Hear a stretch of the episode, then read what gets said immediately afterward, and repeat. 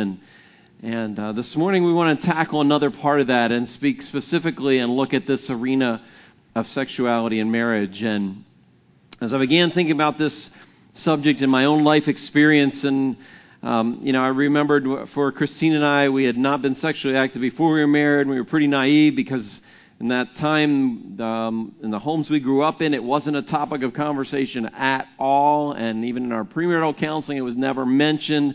And so when we came to our our wedding night, you know, for me, it was a little bit like a kid in a candy store, you know, you know, big bag, go get as much candy as you want. That's kind of what I was all excited. Or, you know, Christmas Day, you know, the the what I've been waiting for, can't sleep, can't eat, you know, so excited. And my wife on the other side said it was a little bit like uh, some curiosity with a mixture of terror, you know, kind of like going bungee jumping. You know, you're standing at the edge, just I'm scared to death. I don't know what I've gotten myself into, and I hope there's something good in this experience. But as we left the, the wedding and headed for our hotel, I was ready for the party to begin. My wife, not so much, you know. And so she said, Why don't we stop and get something to eat? And so um, we managed to find a Burger King that was open late on a Saturday night. And I'm telling you, those were the worst burgers I've ever eaten in my entire life. They must have been sitting in that bin for four or five hours, you know. They were cardboard and they were hard and dried out. And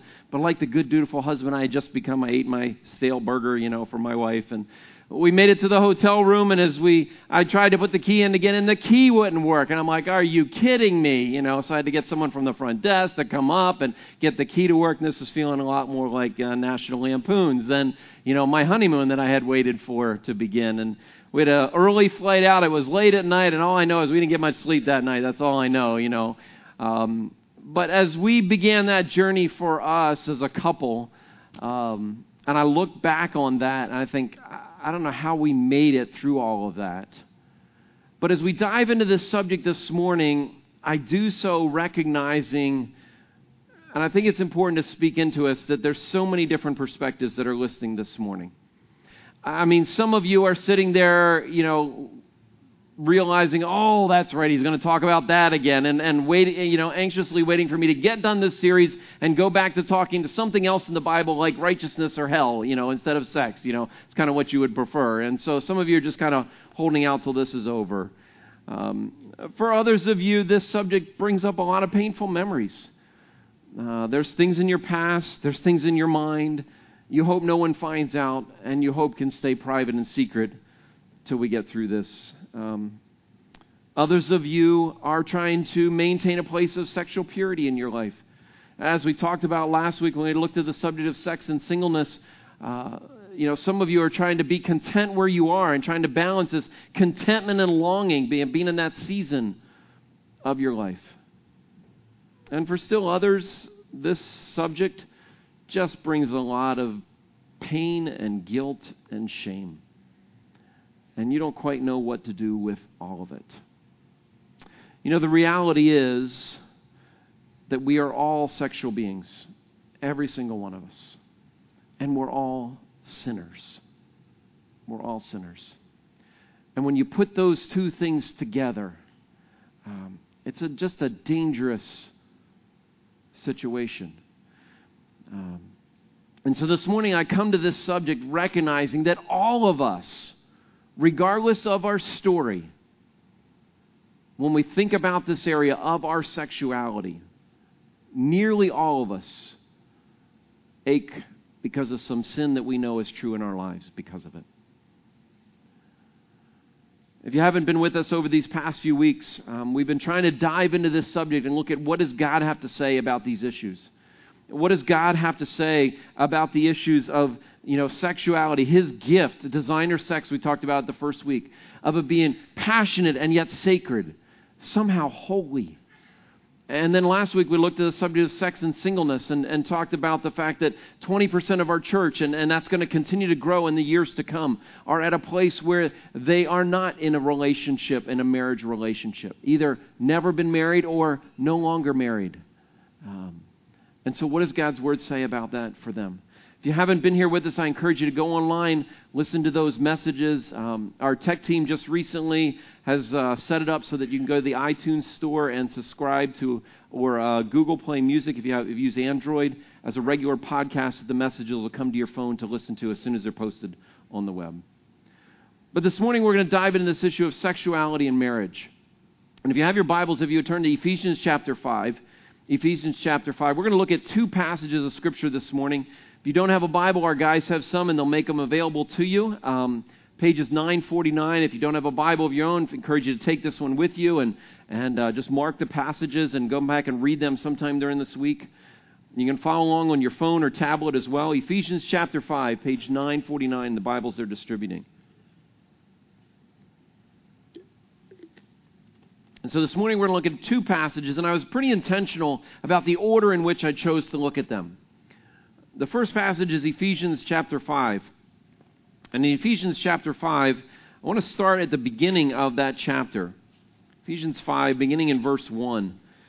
Paul says this He says, I want you to follow God's example as dearly loved children and walk in the way of love. He said, just as Christ loved us and gave himself up for us as a fragrant offering and a sacrifice to God.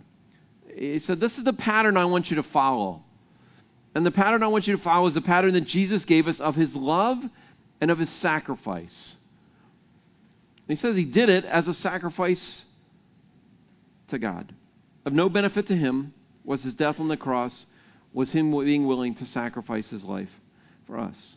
If you move down a little bit further to verse 21, he says this Paul says, Submit to one another out of reverence for Christ.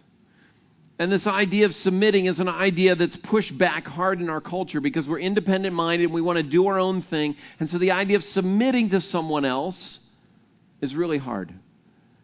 Because sometimes we view submission as being forced into something that I don't want to do. But that's not what the Bible's talking about, talks about submission. It talks about submission as willingly placing yourself underneath of or behind in support of another person. The analogy I like to use is it's like in tug of war where someone says, I'll be on your team, I'll get behind you, and I'll pull with you. It's not a picture of that person being on the sideline saying, I don't think it's going to work. I hate to tell you, it's probably not going to work. And when you lose, I'm going to say, I told you so. That's not submission. Submission is also not getting on the other side and pulling on that rope. But submission also doesn't mean that you lose your voice. You don't have an opinion or a perspective. But you offer that, and then you say, I'm willing to pull with you to make this happen. And before Paul ever says this to women, he says, You need to do this with one another. And I saw this definition recently that marriage should be two people out submitting and out sacrificing each other. Let me say that again. Marriage should be two people who are committed to out submitting and out sacrificing each other. For those of you a little competitive, you got that competitive urge? Okay, you can kind of write this thing down, you know? This is what this is supposed to be about. Not demanding that of each other, but offering that to one another. Offering a submissive heart. Offering a sacrifice, saying, How can I serve you? What does it mean to submit? In submitting, you know each other's strengths, you defer to the other person, and you let them lead. You know, for Christine and I, when we're when our kids have um, some responsibilities in school, if it's anything related to writing, my wife teaches writing. If it's anything related to writing, term papers or projects, she's the one that I will gladly defer to her to let her provide direction for them. If it's anything related to public speaking or presentations, then she gladly defers to me and I step into that. Why? Because that's our strengths. You know, she manages our finances on a day to day basis. So if I have questions about finances or I need an opinion or perspective, I defer to her. I said, What do you think about this decision we have to make? If something needs to be taken care of at home or fixed or repaired, she will defer gladly to me in those areas. And so sometimes we defer to one another's strengths. And sometimes we say, you know what? I think on this one, I'm going to let you lead. And that's what submission looks like. Sometimes together, sometimes her, sometimes me. And what I believe God wants to be the framework for marriage is those two things. I think what God wants the framework for marriage to be is a relationship of sacrifice and a relationship of submission to each other. And so he really says that's the ideal, that's the framework. That marriage is not just about who's going to take care of the dishes and the garbage, you know, and, and who's responsible for the kids getting them where in this place and that place and, and, and the sexual element of marriage. It's not those elements, those are part of the relationship. But at the foundational level is the issue of service and sacrifice and submission. Paul goes on to describe what this loving relationship specifically for husbands looks like in verse 25. Look what he says. He says, Husbands, love your wives just as Christ loved the church, gave himself up for her, to make her holy, cleansing her by washing her with water through the word, and to present her to himself as a radiant church, without stain or wrinkle or any other blemish, but holy and blameless. I'm not going to spend a lot of time in this passage because that's another whole message or two. But I want us just to sit with this for just a couple minutes and think about what Paul's talk, what Paul's saying. He's saying, guys, I want you to love your wife. And he says, as Christ loved the church, and there's that phrase again, gave herself up. But look at the reason to make her holy. He doesn't say, I want you to sacrifice for her so you can get something that evening when you, you know, when the lights go down. He's saying, I want you to sacrifice for her to make her holy. This is what Jesus' death on the cross made possible for the church to make her unique and distinct and separate. You say, John, how does that happen? How does when a husband loves his wife in a sacrificial giving way, how does that result in that happening in her life? I'm not sure I fully understand that. Is it give her a sense of value and worth and distinctness? Maybe. But he goes on to use these words cleansing, washing, presenting, no stain, no wrinkle, no blemish, for the purpose of being holy. You know, God talks about this relationship between a husband and wife, and he says the best way to figure this out is to look at what I've done. To look at what I've done. You know, in the ancient, in that culture, in the, in the culture of the first century, the only obligation, or excuse me, I shouldn't say the only obligation, men had no obligation to their wives. No obligation. Men could do as they pleased.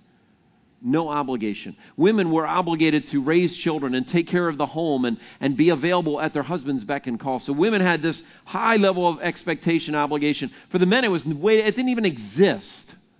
They could literally do whatever they pleased.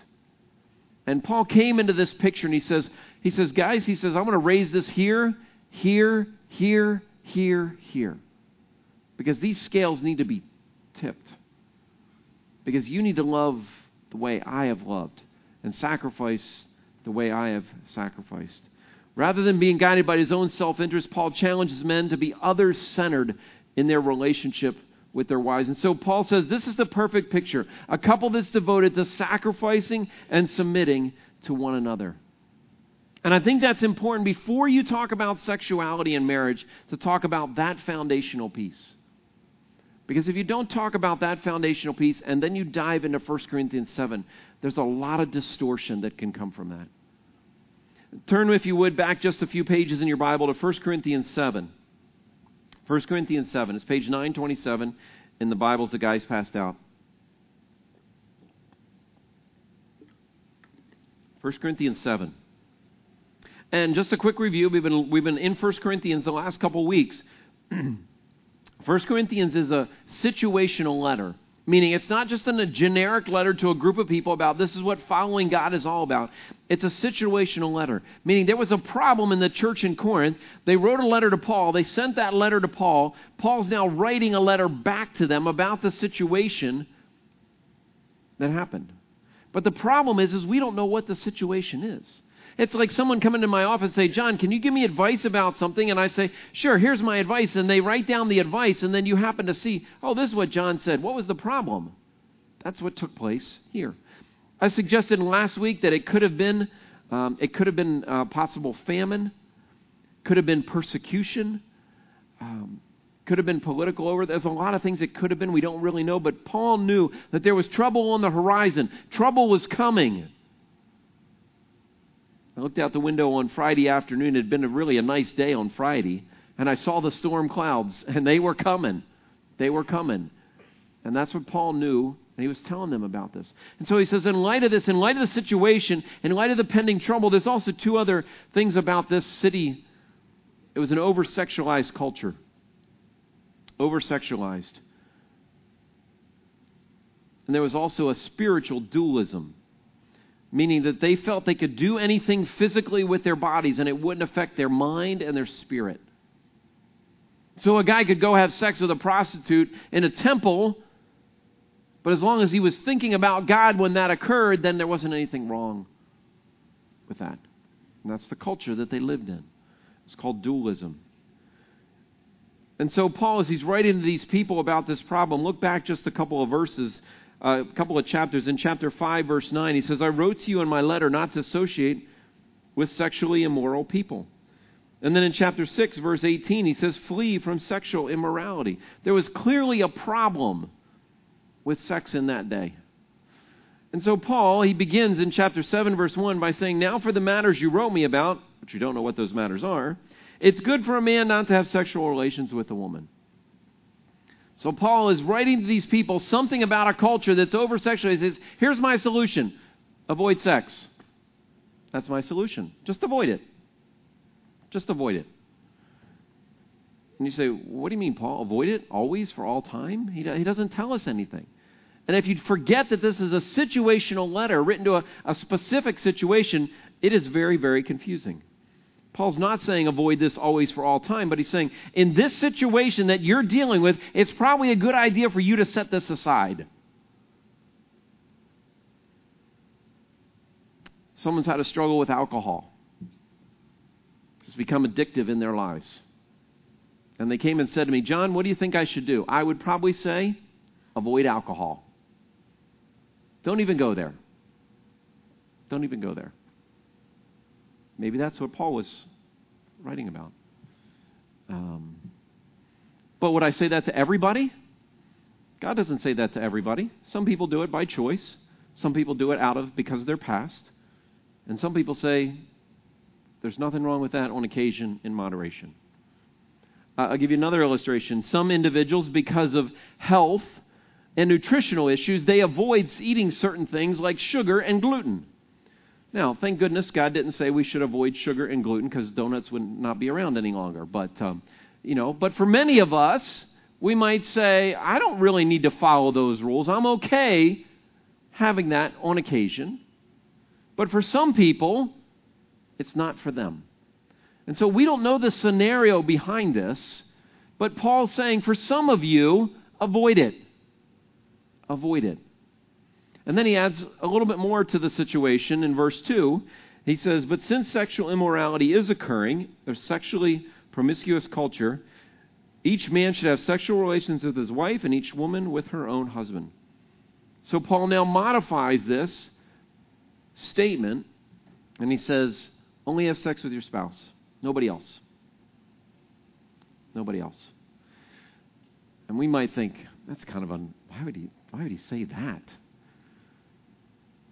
But in our culture today, Paul might say the way to avoid this um, is don't view porn.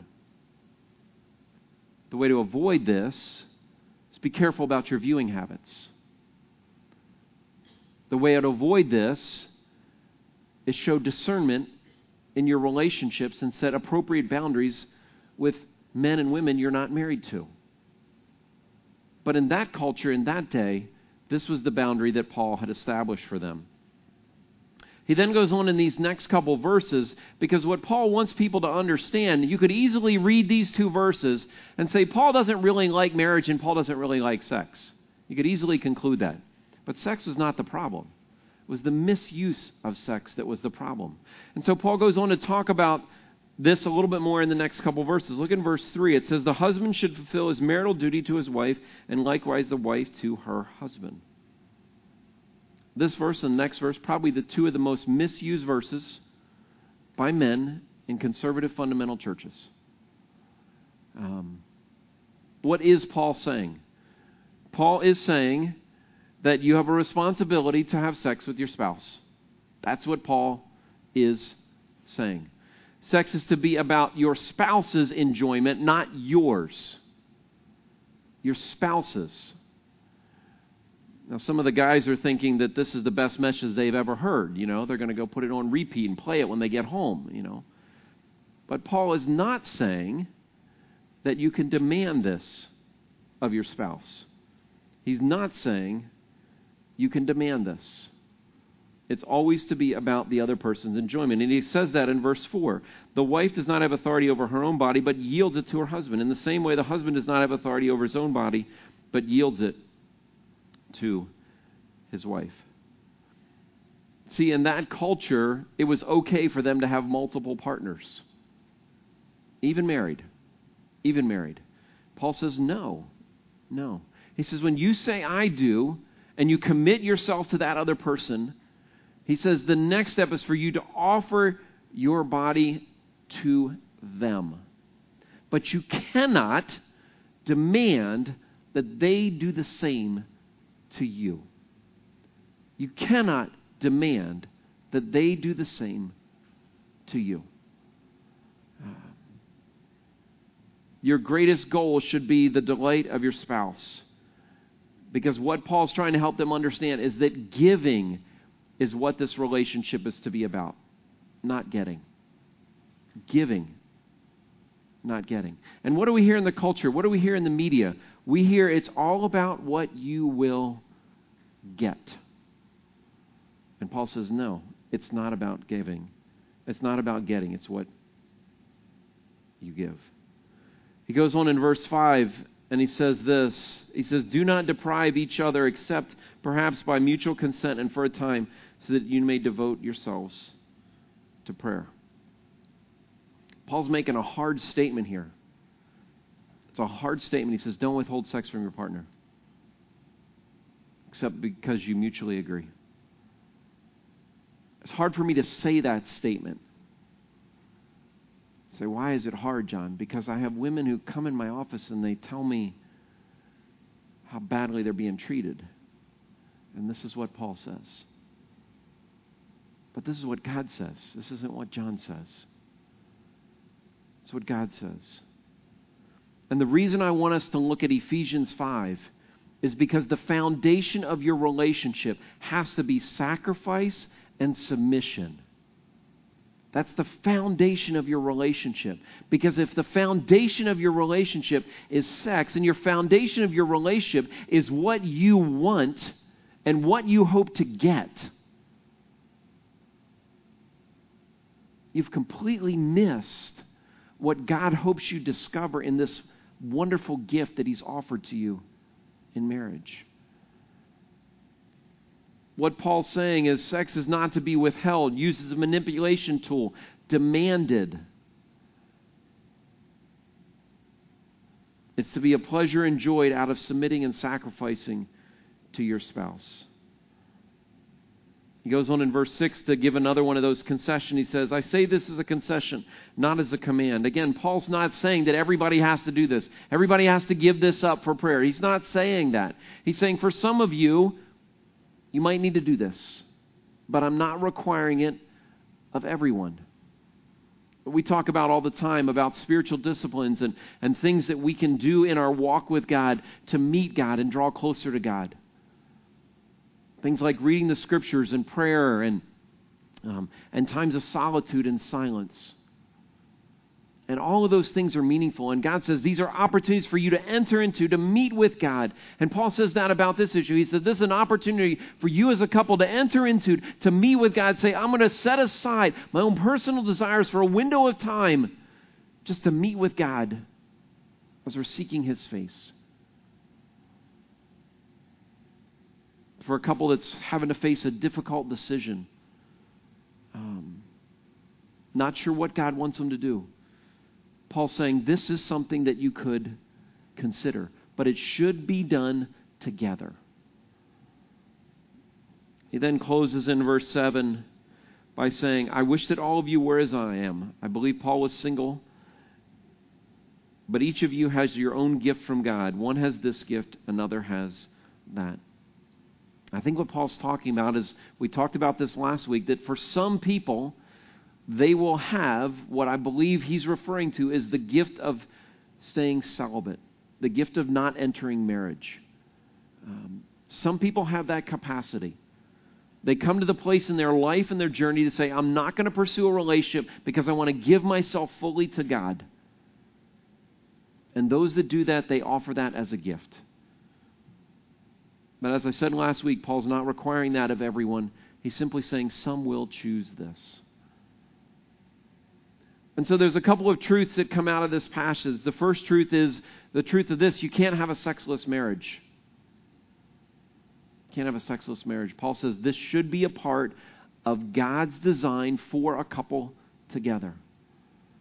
Um, the second thing that I think Paul's saying is you can't demand or force sex. You can't demand or force sex. The reality is, this is going to be hard this is going to be hard. It's going to be hard because statistics tell us that after the, the honeymoon season that the average couple is sexually intimate one time a week, but the desires surface every three to four days, depending on the partner. And so someone's going to feel a certain degree of frustration in spite of the fact that they have a desire to offer themselves to each other. And it's going to be difficult. You know, as I talk about this subject, there's a lot of perspectives that you're sitting there thinking about. For some of you, you hear this word, it feels kind of, it feels dirty. Um, feels like it's something that should be avoided. And I would tell you that that's not God's design. And you need someone to help you navigate through what's underneath of that in your own heart and mind. For some of you, sex has been held over your head and you felt forced into it and you've almost felt abused instead of loved. And I would say to you, that's not God's design. Some of you, it's become dreaded because of the use of pornography and other sexual objects that have distorted sexual intimacy, and your partner may have said, This is normal and this is healthy and we should do this and enhance our relationship. And I would say to you, that's not part of God's design. For some of you, sex is something that you dread in your marriage, and you'd love to just paint Paul's initial statement all over your body. It's not good for a man to have sexual relations with a woman. That's not God's design. You see, God longs for sex to be good and meaningful in the context of a marriage. And if that's not your story, if that's not your experience, God wants something different for you. But you can't deal with these issues on your own. You can't pray your way through these issues.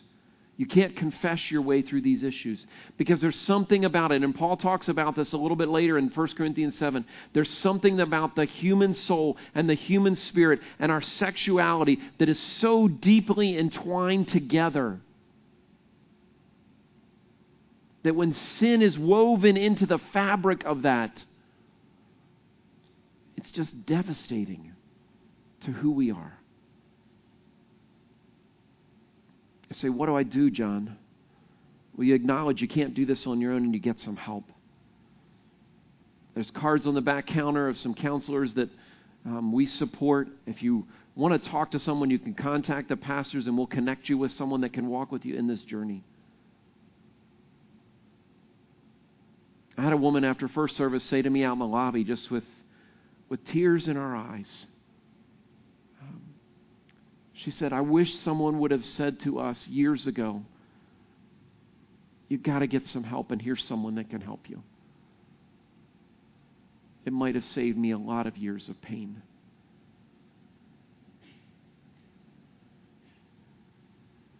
And the truth is, and I want to say this very directly to every couple who's married here. Um, I don't know how our students and our young adults are surviving our over sexualized culture. I just don't know how they are navigating it. I have two kids that are trying to figure this out, and, and we talk about it and try to have conversations about it, and, and, and yet the bombardment that surrounds them is a bit overwhelming for me, even as a father, to think about. I think, how will my kids ever enter a meaningful relationship and experience the blessings that God talks about in the culture and the world that they live in?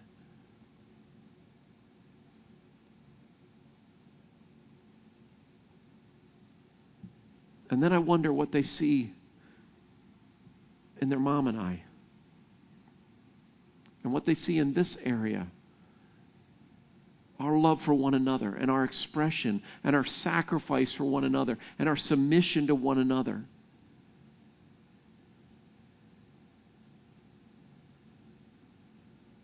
And I think the reality is for many of us, many of us, if we took a step back and said, Is there sin in my life that's connected to my sexuality? we would, full of shame, say yes. But that's not God's design.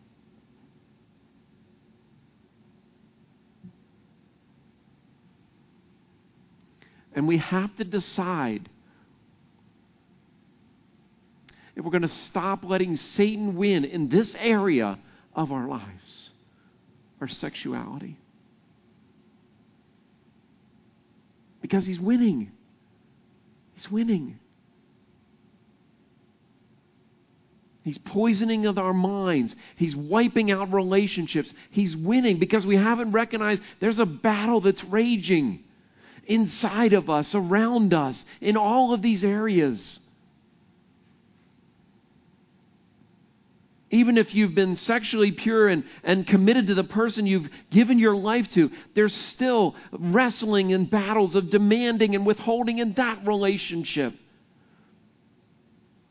that God says, Are you willing to make this about sacrifice and submitting your, to your spouse?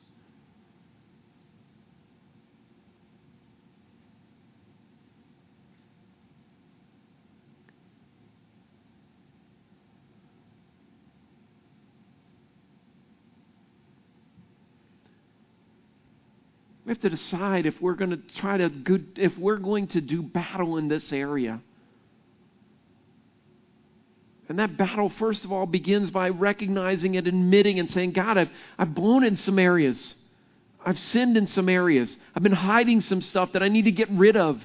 I need to get some help to deal with this, and I need to confess things to you, and confess things to my spouse. And I know I'm going to mess up again, but I want a fresh start in this area of my life.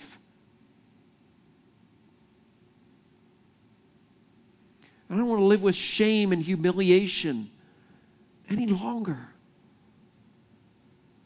We begin our service with a song about grace. What God freely offers to us, no matter what our story is, no matter what our past is, and says, Today you can say, Today I want to begin anew.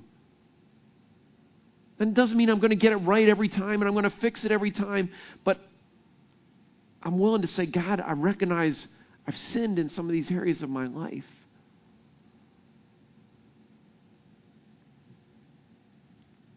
Not only facing those things, saying, God, wherever I am right now, I want to commit to moving forward. In just a few minutes, we're going to celebrate communion.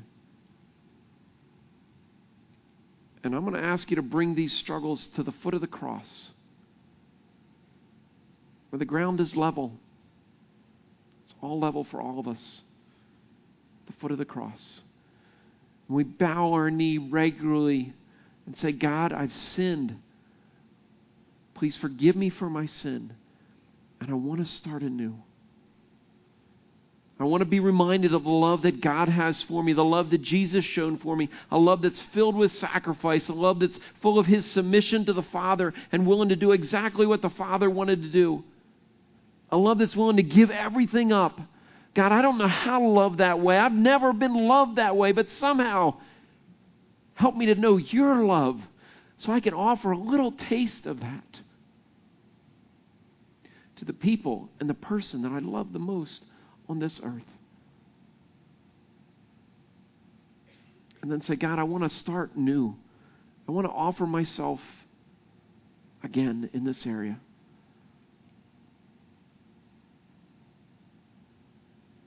And you may not have any idea what that looks like. You don't have to have it all figured out. God says, Are you willing to start over and say, God, I want to begin again here? David said it this way He said, God, create in me a pure heart. Pure heart.